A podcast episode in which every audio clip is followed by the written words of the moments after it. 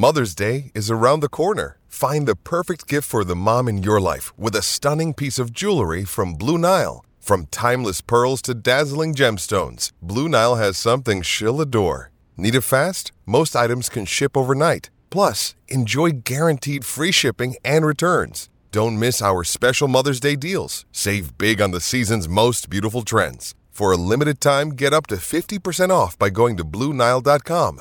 That's BlueNile.com. The Athletic.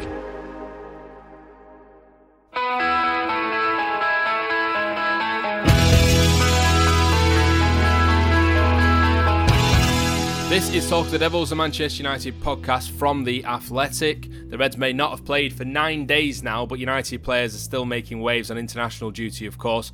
On this podcast, we'll consider Portugal's belly flop at the Group A finish line and Sweden, who looked all at sea in Georgia too. Manchester United players playing key roles in both those disasters.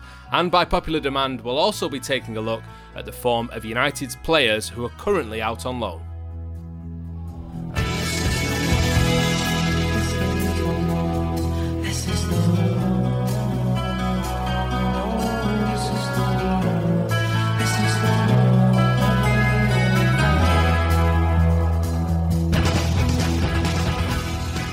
Yes, welcome along to the show. I'm Ian Irving, and joining me as usual are the Athletics Manchester United correspondent Laurie Whitwell. Hi, Laurie. Hi, Ian. And United We Stand editor Andy Mitten. Hello, Ian.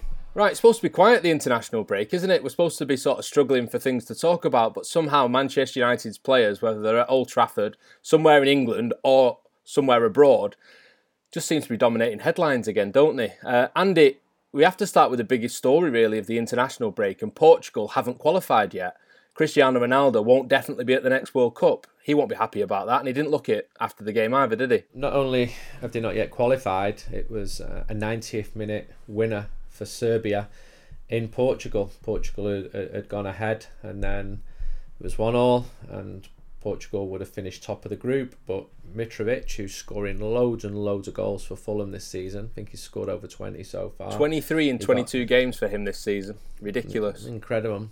I think he was the one um, who was the subject of the original Will Griggs on fire chant. It was Mitro's on fire in when he was at, at, Newcastle, but Will Griggs chant became really, really famous in Euro 16. But it was Mitro originally.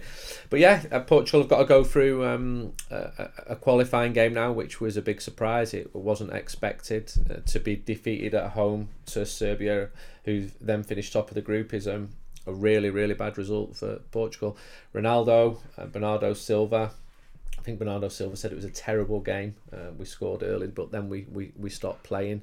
I wish he'd stopped playing in the Manchester Derby last week, but we'll come to that, I'm sure. Well, in fact, we've spoke too much about that, and we're not going back to there. No, no, don't. So yeah, do big, big, big, big, big, big surprise. And rather than a group stage, you've got the playoff now, so there's more risk uh, attached to that. You'd still think that Portugal will be favourites, European champions in 2016.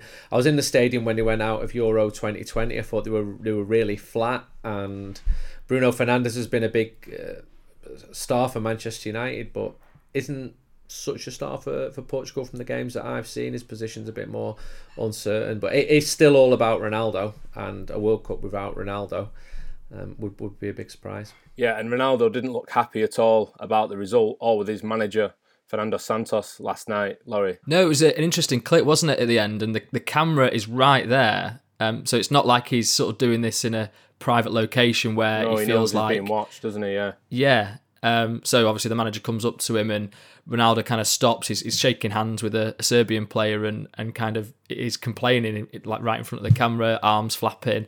Um, and you know the, the, manager comes up and, and sh- shakes his hand, but he's almost turning away as he's shaking his hand. So he, he doesn't really want to be part of the the kind of Ronaldo drama at that point. Um, and, I mean, listen, that's what he's all about, isn't it? He, he he wants to be at the pinnacle of every competition, and he's allowed to be annoyed at the fact that his country haven't made it yet. Um, he also there was a, I mean, against Ireland, was, he had a couple of chances, but again was a bit peripheral in the game. He had that header that went just wide, uh, and then in the game against Serbia, Renato Sanchez burst burst through, and I think he wanted a square ball at one point, and, and he went for goal instead. And you know there was that kind of pass to me sort of sentiment. But it was it's remarkable really that Portugal haven't got over the line, given you know they drew in Ireland and then lost at home to Serbia. You know just easily it should have been the case that they they would have made it through at that point. So you can understand Ronaldo's frustrations.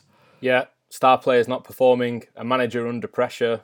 Oh, sounds quite familiar in some ways, doesn't it? Um, you mentioned there about the draw in Dublin, a disappointing draw, wasn't it, for Portugal? The first game of this international group and sort of led to them being in the, in the position last night where that last minute goal could stop them qualifying for now for the World Cup. Well, the Athletics Phil Buckingham watched Portugal's game against Ireland and we're delighted to have him on the show now. So, Phil, welcome to Talk of the Devils. Good morning, all. Uh, right. I, we're going to talk about Bruno Fernandes in a minute and, and how it's not quite working for him at international level. Um, but sort of this idea then that that star players are not quite doing it because it's not just Bruno and, and Ronaldo. There's there's João Cancelo, Cancelo. There's Ruben Dias. There's Bernardo Silva. There's uh, João Felix. I'm sure I've missed players out. I mean, this Portugal side should be getting to the World Cup with their eyes closed with no issue, shouldn't they?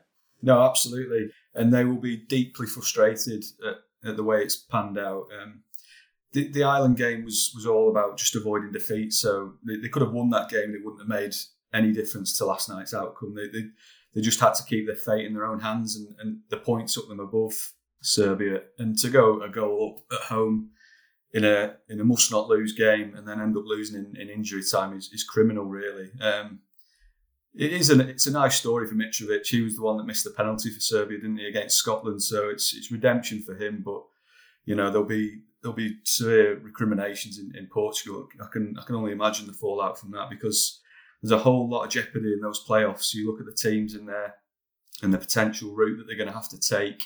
It's not going to be easy, and, and absolutely no guarantees that, that Ronaldo and co will be at the World Cup. That's for sure.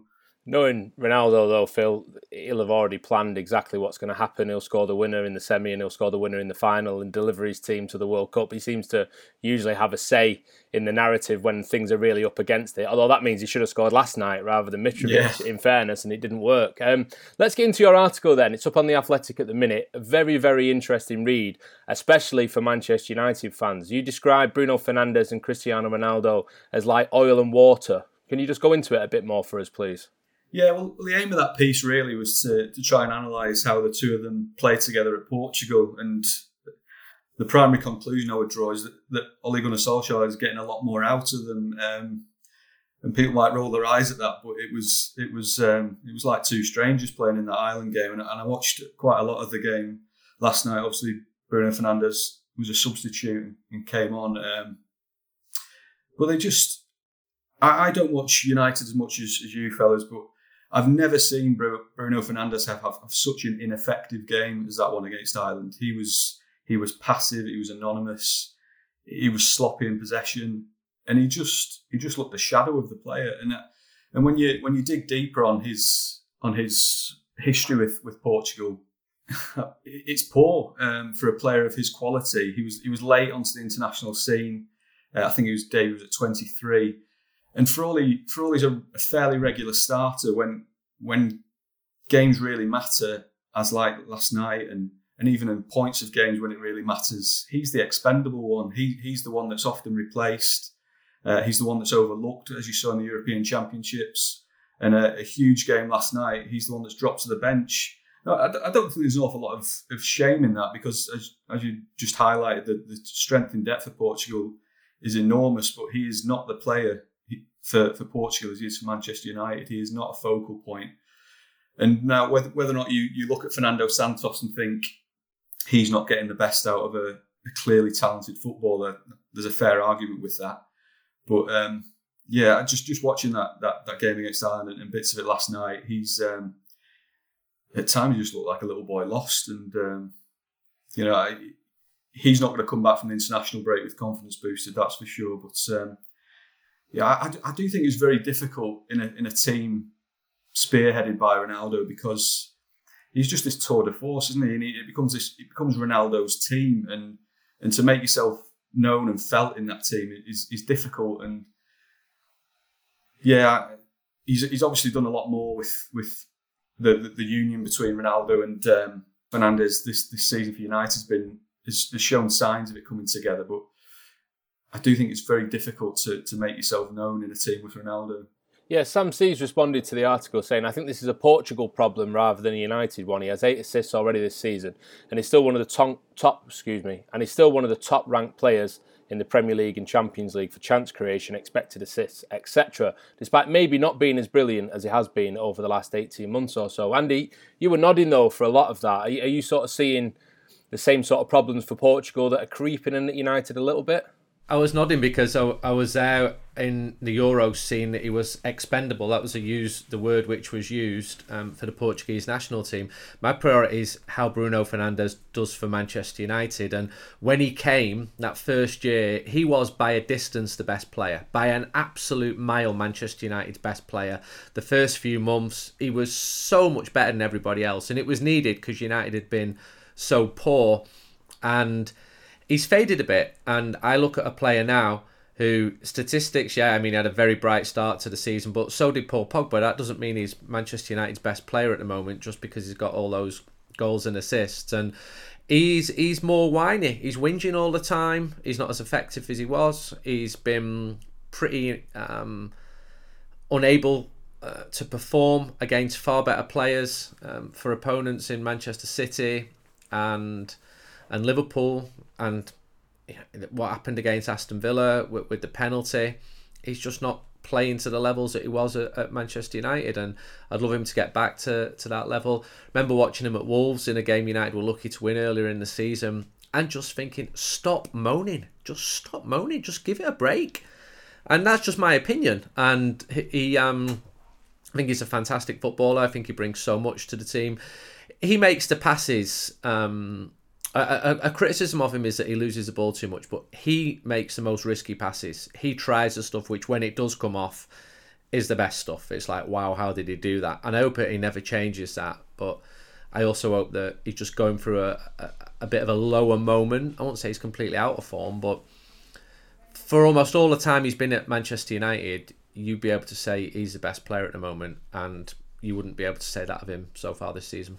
No, actually, he's not scored for 12 matches for Manchester United, which is his longest spell without a goal. Um, but actually, it's his longest spell for about five and a half years without, without a goal. It dates back beyond his time at Sporting Lisbon to, to actually Sampdoria in Italy. So, Laurie, is it too easy to blame this on Ronaldo? Because if you actually look at when he last scored, it was Ronaldo's debut, and he's not scored since. Good stats there, and quite eye opening, really, because, I mean, I suppose he's been able to score penalties in quite a few of those sequences. So you'd, you'd think it's it's unusual that United haven't got a penalty um, for for such a long time. Well, they did. He missed it. Well, exactly. There we go. So like you know, if he scores that one, then the, the, the run isn't um, as kind of barren as as it looks at the moment. fairly um, early in the run, even though to be fair, I think it was about game yeah. four of twelve. So you know, he still would have been I don't know eight matches. Is that right? Yeah. I just got on my fingers yeah, out sure. it up. And, and and uh, yeah, obviously that that would be um, superficial anyway, really, wouldn't it? Penalties, it's sort of, you know, um, skirting over the issue where we're talking about fundamental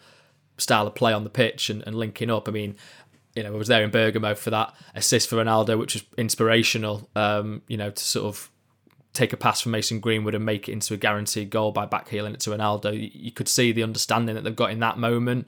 Um, I suppose it's just that we're not yet seeing that on a consistent basis, and that seems odd given they are compatriots, and you'd think that that understanding would have been developed over time there. But as Phil says, it's actually worse for Portugal. And- to be fair to him, he's made at least one assist in every Champions League game so far, and he made two against Atalanta at home. I think it's more in the league because he he scored that hat trick against Leeds on the opening day. He's only scored one since, but he's still been making assists. That that ball he gave to Ronaldo at Tottenham very recently was incredible. It was one of the best goals and setups of, of the season. But I still maintain my original point that he's not playing as well for Manchester United as he was when he first came. Philip, a point in your piece actually is about just how much football Bruno Fernandes has played in recent times and sort of asking the question about whether it's catching up with him a little bit.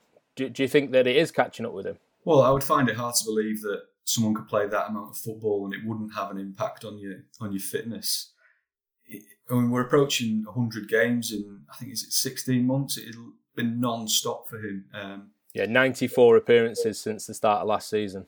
That's just incredible, isn't it? Um, and, and I imagine before that he's, he's not the player that's used sparingly before that, really, in, in the certainly for sporting. And you, and you just think at some point that's going to catch up with you. Um, you know, you, you, can't play those amount of games. He, he, was very rarely rested last season. I know he didn't play every game at the Euros, but he's played an awful lot of football this year. And at some point, it will catch up with you. He's, you know, he's at an age and, and the position he plays where, you know, at some at some point, you are going to feel those levels of fatigue. And I think I think Solskjaer's perfectly honest. He would love him to pick up some sort of like hamstring or calf injury ahead of one of these international breaks and, and give him a couple of weeks off. But um, I, I, just think the travel that all these players do it, it is phenomenal. Um, and it, even when you look at what Ronaldo's played, he hasn't played nearly as much as, as Bruno Fernandes in, in the last eighteen months. And um, and I, I suspect he's he's he's able to manage his fitness better in games as well probably a bit more sensible with the running he does um, at his age. And yeah, I, I, just think I don't think you can overlook that that fitness that fitness element with him. I do, I do think that's a big point, Phil, as well. That the running that Bruno Fernandes does, it's it's all over the all over the pitch, isn't he? Some, sometimes you actually have to probably restrain him for not going on those sort of solo presses, but compared to Ronaldo, for sure, he expends a lot more energy on the pitch for United, certainly. There is that. Phil, thank you so much for coming on, though. Phil's article's up on The Athletic at the moment. Bruno Fernandes and Cristiano Ronaldo, Oil and Water. It's an interesting read for Manchester United fans. Phil, thanks for coming on.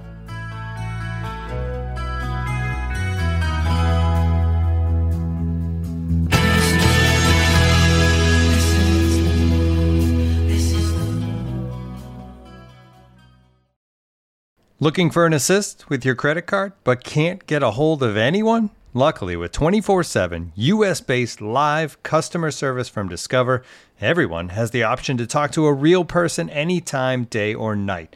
Yep, you heard that right. You can talk to a real human in customer service at any time. Sounds like a real game changer if you ask us. Make the right call and get the service you deserve with Discover. Limitations apply. See terms at discover.com/slash credit card. This episode is brought to you by Michelob Ultra, the official beer sponsor of the NBA. Want to get closer to the game than ever before?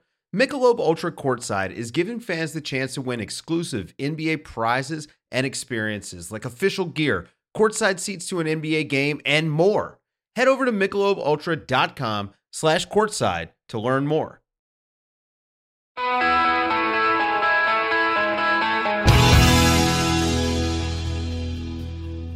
Uh, right. While we're on the subject of, uh, of Portuguese Manchester United players or former Manchester United players, James Horncastle Laurie's written about Nani.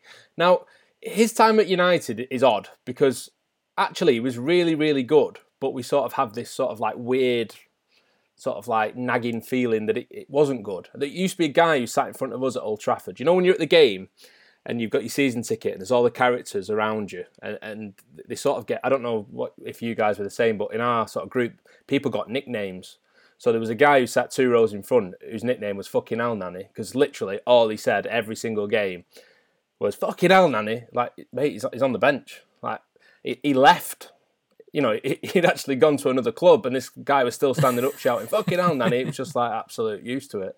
But yeah, um, interesting article about Nani, isn't it? And he's had a key role in actually Bruno Fernandes ending up at Old Trafford. It sounds like as well. Yeah, I enjoyed that little um, sort of revelation of, of, agency there. You know, sort of saying to, to Bruno Fernandes whilst they were teammates at Sporting Lisbon, you know, you should go to England. You'd, you'd suit it.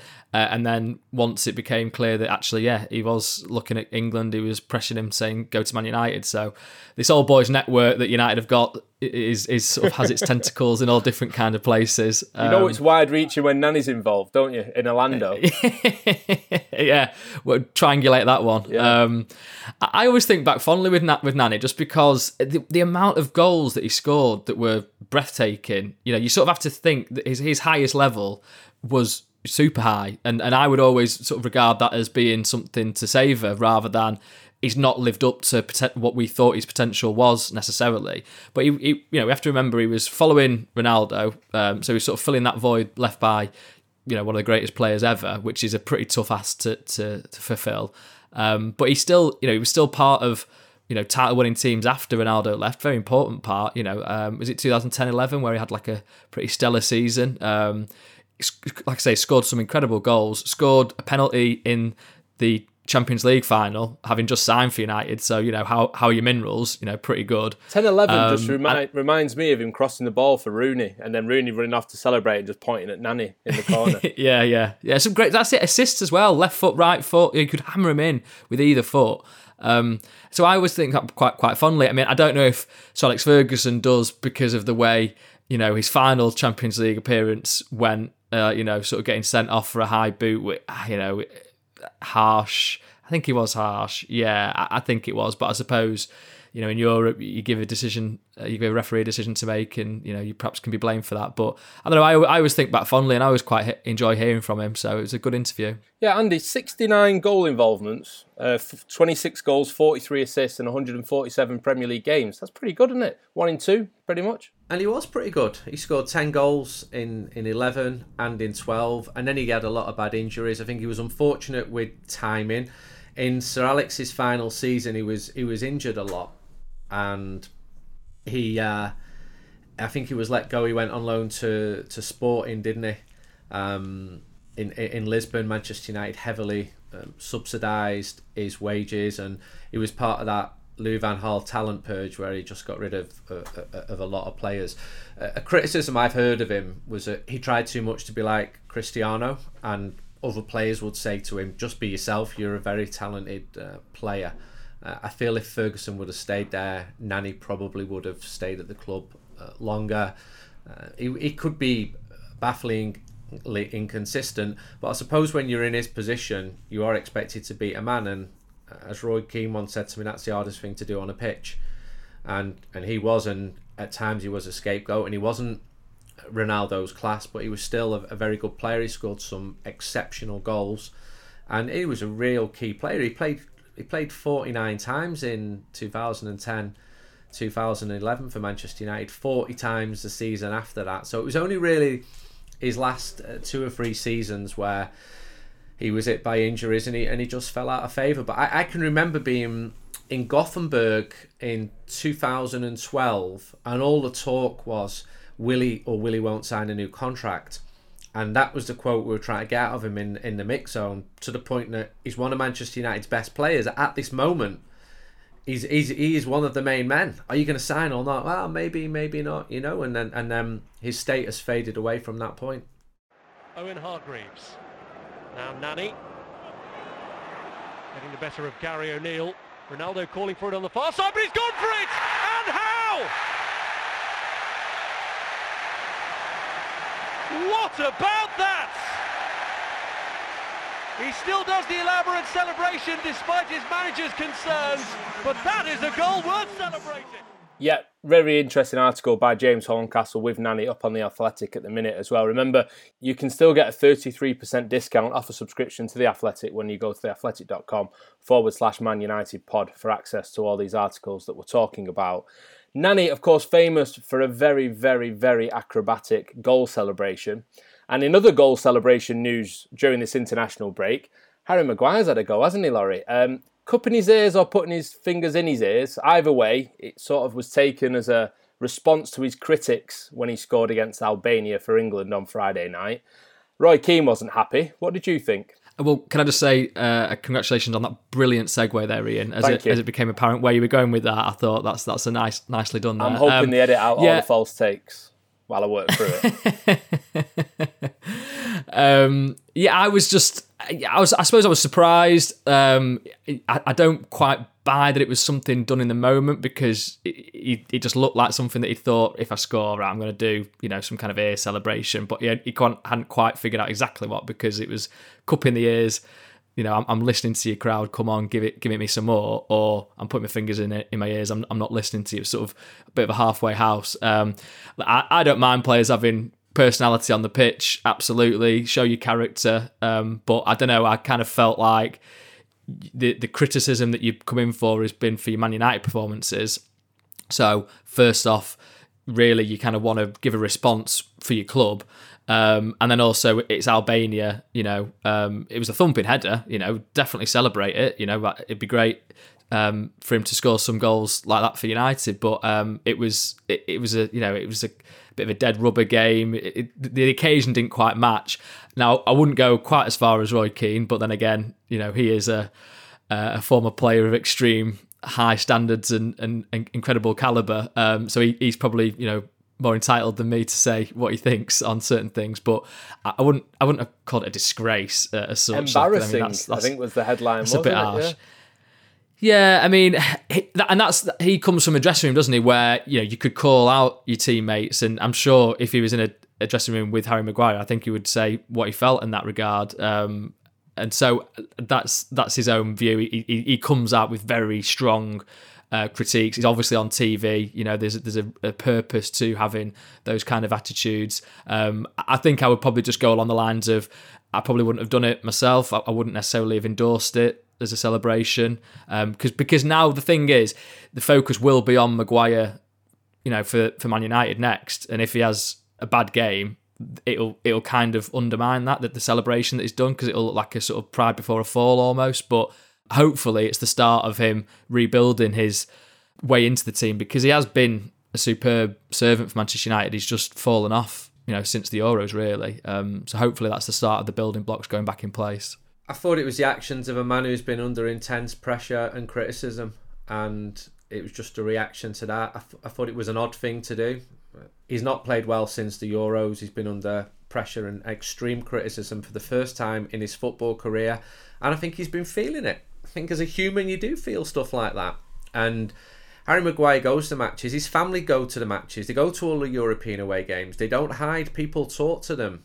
And in Bergamo a couple of weeks ago, there were fans talking to some of his family and criticising him in real life, and they're defending him, saying, "Well, what about this and what about that?" And you know, it can be quite a harsh environment that. But I, lo- I like the fact that players' families go to games because a lot of them don't. A lot of them just think I can't be bothered with the hassle. And they do get hassle. They get a lot of hassle I'm not saying to the extent of Gary Walsh's wife when he was at Bradford City when someone offered her out for a fight in the main stand and that person wasn't a female, but they do get hassle. And I know some big Manchester United players whose families will not go go to matches, especially away games. So I like it that Harry's family do go, but he's, he's under a lot of pressure, and he's under pressure because he's not not been playing well. We cannot pretend otherwise. I think he's been a good player for Manchester United. I didn't say great, I said good. But I think he's become a, a, an increasingly better player up to this season. I do think the injuries is, is one thing to yeah touch upon just because he has put himself through pain to, to play for United. And, and, you know it's not a given that you know um, so the Leicester game he definitely was back sooner I think than most people expected. You know he'd had one training session and he goes into the Leicester game and it's not a good game is it? But I do think the context of him putting his hand up to say, you know, I can play if you want me to, uh, is is is a good thing. But clearly, he needs to be putting in the performances for Manchester United now. You know, you, you hope that this is the, the springboard for that.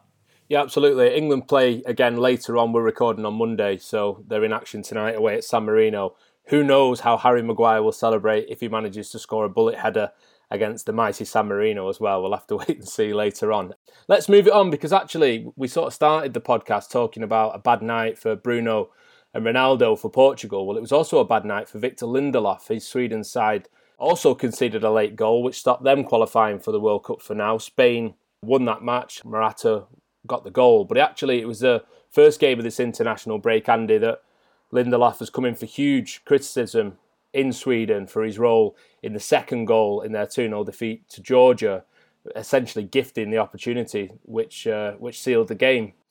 Another player who seems to be taking his club form into international football a little bit. Yeah, I, I don't think Lindelof's been Manchester United's biggest problem, and I've, I've said a few times on on this podcast that he's really highly rated um, at the club. And when Varane came in, I saw people saying that's it for Lindelof. No, that was never my understanding maybe for Eric, Bailly, but certainly not for um, Victor Lindelof. And he'd done well for uh, for Sweden. Again, I was I was at the stadium in Euro 2020 where they actually drew nil nil against Spain, and that was an exceptionally good result. But then to concede that goal five minutes from time to Alvaro Morata, uh, that sent Spain through. It's not the best time for him, and I think his way of dealing with it is he just he just sort of switches off. He doesn't really engage as much. I sat next to a Swedish journalist in Bergamo, and he'd only gone there to write about Victor Lindelof. So he's clearly a major story in Sweden. He's seen as being their world class player. You know, obviously Zlatan has been the main man in Swedish football for a long, long time. But the focus from Sweden is always on Lindelof. I think they're very proud that they've got a player who plays for Manchester United in the Premier League and has been a decent player. Again, I'm not saying he's Ferdinand or, or Vidic class, but he's had some really good games. I, I don't have the uncomfortness that some fans have a, a, about Lindelof, but is a 1 0 defeat at Spain a really, really, really bad result for Sweden? Spain are better than Sweden. It was you the know, Georgia game, wasn't it? Way. It was that result yeah. really that did it for them. Because obviously Sweden had beaten Spain, hadn't they, earlier on in the qualification yeah, campaign, which exactly. was a, a, huge result for the country. Yeah, Lindelof, interestingly as well, did a press conference ahead of the Spain game. Um, and was asked about his mistake against Georgia and all the criticism that he's faced. He said, It's pretty normal in the world I live in I presume it means Manchester, Laurie. Yeah, I mean, I suppose that does harden you up, doesn't it? Surely, Manchester United is the most scrutinised, dissected club in England. Okay, I, am I'm, I'm thinking there maybe Real Madrid or, or Barcelona might vie for that title over the world, but you know the number of eyeballs that are on Man United, surely it will probably feel like a bit of a release going to Sweden. I don't know what's going to happen when they all come back to Carrington and, and start getting in the mix. I mean, maybe they'll enjoy coming back to Manchester and think, okay, we can put that behind us with our international teams, or you know, you kind of hope they don't bring that baggage with them. No, at least they've got a week more or less to get it out of the systems, I suppose, uh, before they play again. But remember, uh, you can go and have a look at Phil's article on Portugal and Bruno and Ronaldo. You can look at James Horncastle's article on Nani. There's also a, a piece that we've not mentioned here, and we're not going to discuss too much, by Michael Cox, who, of course, was on Talk of the Devils uh, last week on the myth of Ferguson's legacy of attacking football. Another intriguing read. Go and have a look at that if you want to as well. Remember, there's the discount still. Go to theathletic.com forward slash Man United pod.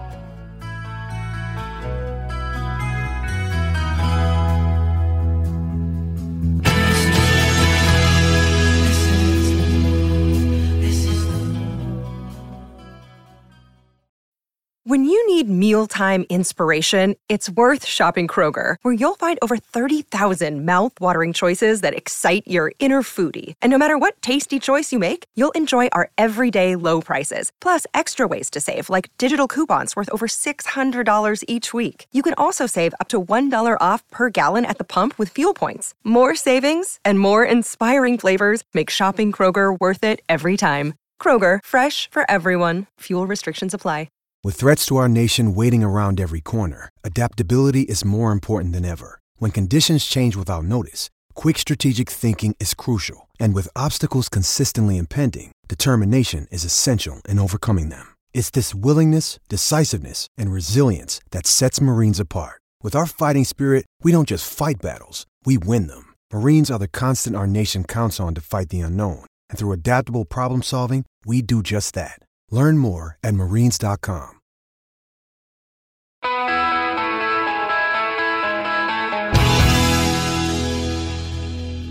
So every time we ask for questions on Talk of the Devils, we get a few requests for an update on the players that United have loaned out to other clubs.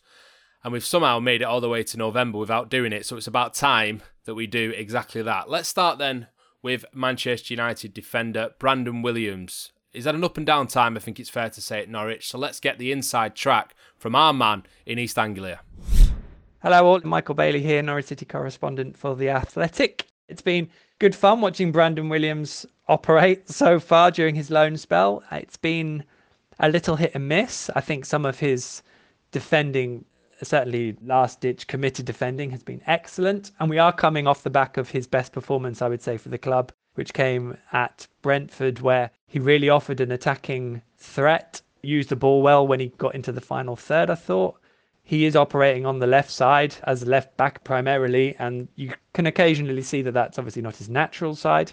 But his pace and his engine and his commitment have always been really good so far this season. And he even got a little go at um, left side of a back three rather than at wing back. So he, has got a bit of uh, competition with Dimitris Giannoulis for the for the role, but under Daniel Farke, it was never quite clear who was sort of the preferred player. So at, at times, Brandon has been out of it.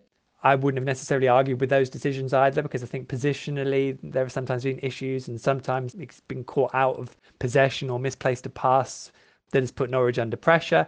Obviously, he's playing in a team that haven't got the quality that he'd probably be used to at Manchester United. So you can understand there being an adjustment for him. But what we see of him going forward will be very interesting under Dean Smith, of course. But I think he's certainly contributing, and I'd like to think that he will at least get to see out the entirety of his loan here and, and continue to contribute because it's it's going to be a great learning experience for him and hopefully that will now happen in a team that can show a bit more belief at this level that they can compete and then with it comes some better results better performances and a bit more kudos for Brandon Thank you, Michael, for doing that. Interesting to get the inside track on his time at Carrow Road so far. Of course, a huge change for him this past week with Daniel Farke leaving and Dean Smith now being confirmed as the new manager uh, who actually had a bit of a penchant for loan players at Aston Villa from Manchester United with Axel Tuanzebe, of course, there. We'll talk about him in a moment. But Andy, in terms of Brandon, then, that sounds fairly encouraging, does it? Yeah, uh, two things on him. I remember being told in September 2020 um, that his future at United wasn't as certain as people maybe thought it would be. That United would be prepared to listen to offers for him, uh, be it loan or otherwise. Uh, and then before this season, I spoke to one agent who said that he had a chance to go to Bournemouth or Norwich and he's, he's taken the wrong option. Going to Bournemouth, they're likely to be at the top of the Championship and he would be playing in a, a team which suited his style of play much better than Norwich, who are likely to be near the bottom of the Premier League. And two or three months in, sort of take notice of what he said a bit more because, but you can always say what if uh, about anyone. He's definitely got something I love his backstory. I love the fact he came through the youth system. That he's a Manchester lad. I like that as well. Uh, will he be good enough to play for Manchester United long term in the first team? I- am doubtful of that at the moment, but he's he's still very young. Yeah, I interviewed Brandon Williams a few years back. He was part of the the trip going over to PSG when Manchester United won over there. Of course, Rashford's penalty at the end. Um, there was a lot of young lads on that trip, wasn't there? That was Brandon Williams' first trip away with Manchester United, and he was absolutely buzzing about the entire experience, basically, of going over there and being part of that party. Uh, a front row seat for a Manchester United fan, incredible. Um, Laurie, do you, what do you think then about about Brandon? He sort of had a taste of first team action at United it seems like he's had a taste at Norwich now, but he's not quite held down a position. Wait to see what happens with Dean Smith. But he's got an opportunity, hasn't he, in the, the second half of this season to really show people properly what he can do. Yeah, it's interesting to reflect back on when he broke into the team and the fact that I'm, I'm thinking November 2019, that kind of time where there was people in the hierarchy that was saying he was now the number one left back at Man United above Luke Shaw, which obviously Luke Shaw has, has responded to uh, with Alex Telles is also coming in.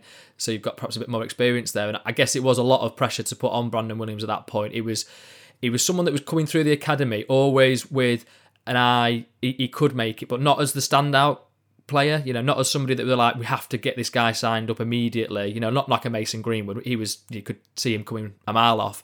Um, and I think what Brandon Williams did do was seize the mantle hugely there was a, a, a sort of private um, dinner that Ole Gunnar Solskjaer was at around that time, and he was asked who is the young player that you're sort of most excited by, and he mentioned Brandon Williams in the way that he approached the game. Um, you know, full conviction, and I suppose that being a Manchester guy that adds into it. And yeah, it's not quite worked out yet at Norwich. I think he's, but I think I don't don't know if that's a bad thing for him. I think that's quite good that he's having to fight for it and he's in a situation that's a difficult situation, you know, being down at the bottom of the table. But I do, I think that can be the makings of him, really, you know, because it's, a, it's such a different environment than what he was at, at Manchester United. And I remember the um, block that he made against Arsenal earlier in the season in, in one of his rare starts at that point. Uh, it was like a certain goal, and he, he threw his body in the way, and he leapt up celebrating it. And I was, I quite enjoyed seeing that side to him, where he was, you could see it meant a lot to just stop a goal And then against Brentford, as Michael's mentioned there, uh, you know, saw the highlights of match of the day and he looked really good. You know, there was a, a moment where he breaks clear, great pace. He's got great energy and speed to him. And he sets up a chance that really should have should have been a goal for Norwich. Um, so hopefully he comes more into the team with Dean Smith now in charge. I'm led to believe that the, the kind of loan fee that they've got in place there comes down the more that he plays for Norwich. So it's sort of, you know, kind of reward for Norwich giving him more experience. So I don't think that's a factor in terms of whether he actually plays or not, but it's an interesting dynamic, I suppose. But I've, I've always quite liked him, and I, I do share those same sort of doubts with Andy about whether he's actually good enough for United long term. But I, I'm still kind of opening the door on that one at the moment. Yeah, he's a fighter, isn't he? So if you, if you give him a fighting chance, you think that he maybe has a, a way of forcing his way through. Um, let's talk about some of the others then. I've done a bit of research on Axel Tuanzebe at Villa. I spoke to Dan Bardell from the Athletics Football Podcast, who's of course a big Villa fan. He's been a very busy man over the course of the last week with Dean Smith leaving and of course uh, Steven Gerrard arriving at Villa Park as well. Obviously, it's the third spell for Tuanzebe at Villa as well, which is interesting. He's, he's actually called it his home or that he feels at home there. Uh, I think he's played more times for Villa's first team than Manchester United, Tuanzebe, which is interesting. And again, another player this season like Williams, who's had his opportunities in the Premier League, struggled to sort of hold down a regular first team place. Dean Smith was a huge, huge fan of him, but Gerrard plays four at the back, or he certainly has during his time at Rangers. So that means then that Axel has to force his way past Tyrone Mings and Ezri Konsa, who of course are huge figures in the Aston Villa team. And you'd think, similar to Williams, really, a sense that in the second half of the season he really needs to show what he can do, take his opportunity to have any hope really of forcing his way back to United and having a shot in the first team as well. Axel's drifted a little bit, Andy, hasn't he? Yeah, and I won't be surprised if his time has been and gone at United. He's, he's 23 years old now. Uh, I can remember Nicky Butt telling me in the uh, summer of 17 that he was the real deal, that he, he, he felt that he could absolutely make it and become uh, a first team regular. Uh, it didn't happen. I think Ollie was very fair with him. I think Ollie gave him chances. He, he had some very, very good matches. I think last season, most notably in Paris, when he had the measure of that Brazilian front line. But there were other games where he, he just looked too error prone. And he needs to be a standout for Aston Villa if you're going to come back to Manchester United and not be sent out on loan again. If you go out on loan, it's a chance to prove yourself and for Manchester United fans to be going, wait a minute, we need to get him back now, and they're not doing it with with, with Axel. And I think United fans have been very fair to him. His backstory is probably better than any other player at the club. He captained Manchester United every single age group, right through to uh, the first team that he came from Republic of Congo, age four. He didn't speak English. Grew up in Rochdale. He's a really, really nice, intelligent lad. I'd love him to make it at Manchester United. But I, I have the same doubts now that I do with, with Brandon Williams. And there's no shame in that. If you would have said to him age four, do you want to be a professional footballer in the Premier League, he probably would have had that. But I just think he might be a little bit short for the top, top level. Yeah, another player who possibly falls into that category as well, Andreas Pereira, who's on loan at Flamengo in, in Brazil. His father said that he doesn't see him returning to Europe, which, which obviously seems to think that he's not going to come back to Manchester United. He's only got a year left on his contract, I think, after this season anyway.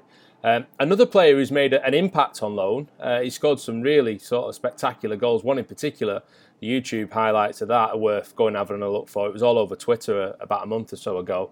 Scored again recently at the weekend, but again, not sort of made a good start at Flamengo, but again, speaking to sort of uh, Brazilian journalists, it, it, seems like he's sort of gone a little bit flat, was the phrase that was used. Um, they've got a huge game later on this month, the Copa Libertadores final, which is, of course, at the South American Champions League. So, an opportunity for Pereira to show what he can do on the biggest of South American stages there, which will be an interesting opportunity for him and to see how he gets on with that. Uh, James Garner, another one that I've sort of done a bit of digging on at Nottingham Forest. He had a brilliant second half of the season last year at Forest uh, under Chris Hughton, who, of course, has been sacked. Uh, at Forest at the start of this year. Steve Cooper's come in, uh, and, and James Garner not quite getting the same sort of opportunities, not quite able to make the same sort of impact at Forest in the Championship so far this season as he did last year, but still time for him to turn that around, of course, like some of the others. And Laurie, you've been writing about another young United player making waves in the Championship. Yeah, um, Ethan Laird, who's on loan at Swansea City, um, the right back, who actually his um, sort of pedigree in, in, in, the academy was the reason why Brandon Williams switched from right to, to left back, uh, and they were part of the same team um, coming through. Um, yeah, I managed to interview him down um, at Swansea, and he was a really engaging character. Um, and he gave me a little bit of an anecdote about why he has such an ability to get the ball, dribble with it, and run at players, which has proved so fruitful for Swansea so far. We're in my under 15 spell, we had a coach called um, Clayton Blackmore. And we have a game that we do called a cage game. It always gets really rowdy. Like, basically, the ball doesn't go out and play, and there's walls, and obviously, get at it. And we did one of them sessions, and Clayton Blackmore was joining in with us. And because I kept passing it off and whatnot, he said, Ethan, dribble. And obviously, I'm thinking, okay, all right. I just do, yeah, I'll just give it a try. But when I've actually dribbled, I've gone past like a few players, and I've, I think I've almost stuck in the back of the net. And I think everyone was kind of surprised because I've, I've just never really done that. And to be honest, I surprised myself, to be fair. um, and then he was just there like. I think you found your little trait here. Um, keep doing it and keep working on it. So that whole cage game, I was just dribbling with the ball, going past players and just speeding past everyone. Um, but then since then, I just really kind of found my identity in my dribbling, and I just kept doing it and kept doing it, and then kind of became an attacking right back from from there. Interesting then that Clayton Blackmore's had quite a big impact on him, it seems. Yeah, I mean, you kind of think of Clayton Blackmore you know, under Sir Alex Ferguson back at the start of the nineties, don't you? In in that team that was kind a of jolly just, good tan, a jolly good tan, a lovely guy. I've spoken to him a few times myself, and he's got a great accent. He tells stories, you know, with a, a real enthusiasm. And he was, yeah, so he was coaching at Manchester United at this point. For, for young players to be able to tap into that a little bit is, is great. And, and, with Ethan Laird in particular, you know, as you heard in the clip, he sort of told him to, to dribble, and that's what he's it's just trademark really for, for United, you know, and that's kind of an interesting element to his loan spell at Swansea because he, he, had a really good time at MK Dons last season, but it was behind closed doors, and now this is the first time in his career that he's actually playing in front of crowds, and he's loving it. You know, you can see against Cardiff in the derby, he managed to keep a ball in play that was destined to go out, and that ended up being a goal, and he was you know really savouring the atmosphere there. I think the reason why we get so many um, queries from some subscribers and, and, and listeners about loan players is because it's that hope, isn't it? It's that can we think of somebody next coming through? And, and United's got such a proud tradition with academy players that you're always hoping that there's going to be somebody else that you can kind of get behind. And I do think Ethan Laird's got a real chance just because of the way that he is an attacking fullback. So you know United have in the right back area I'm not saying that he's going to rival Aaron Wan-Bissaka next season or anything like that although he does talk about that, that next step that he wants to take for United.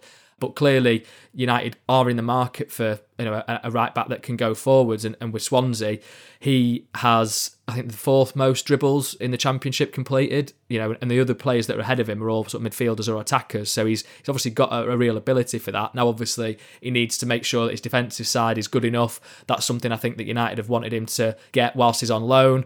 And he's saying that he is still getting that, even though he's a wing back and, and operating quite high up the pitch for Swansea. He does have to get back. He, you know, he runs a lot up and down that flank, and often he is one on one with defenders because the the right sided centre back will shift inside a bit more, and he's you know he's up against the winger. So um, he's a really intelligent kid. Um, I, I, really enjoyed talking to him. He, he, sort of speaks with a smile on his face and he plays with a smile on his face, and I think that's a, a good trait to have going forwards. Okay, so keep your eye out for that on the Athletic then from Tuesday.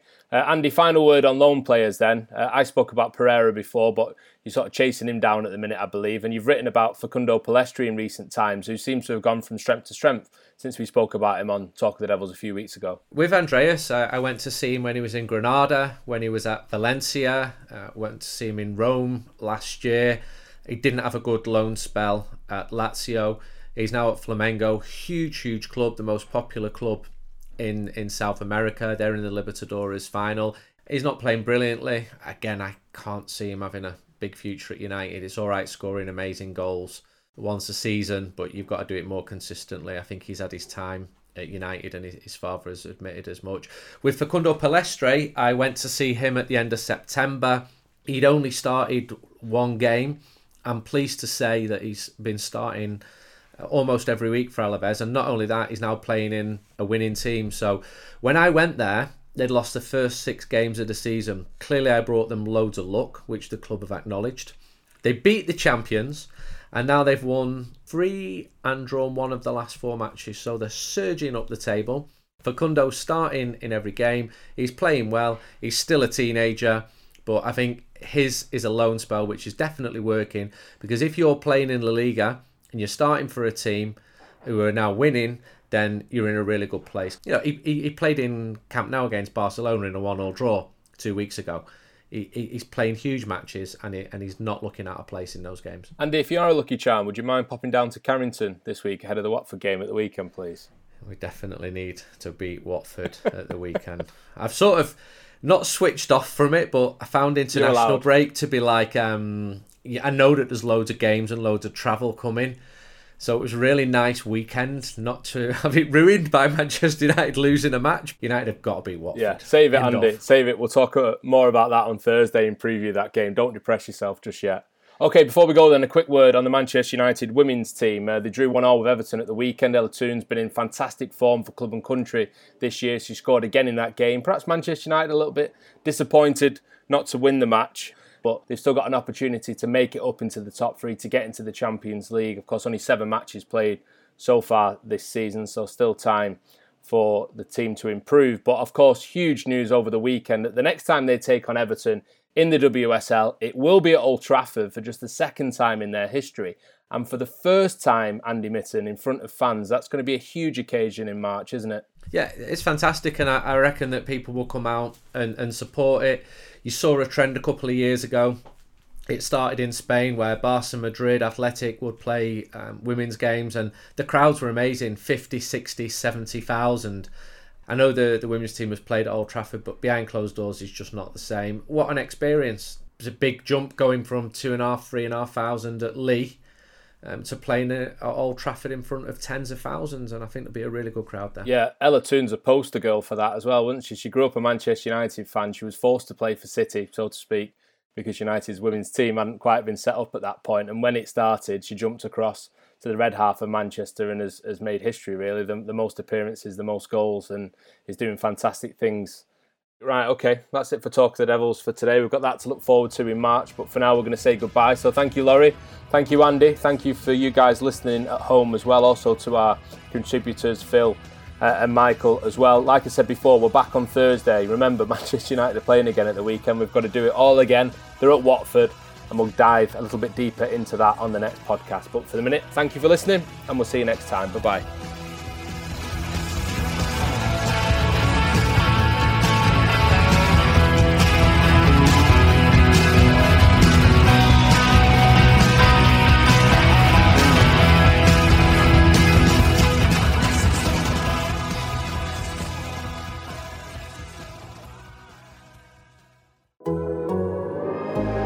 Athletic.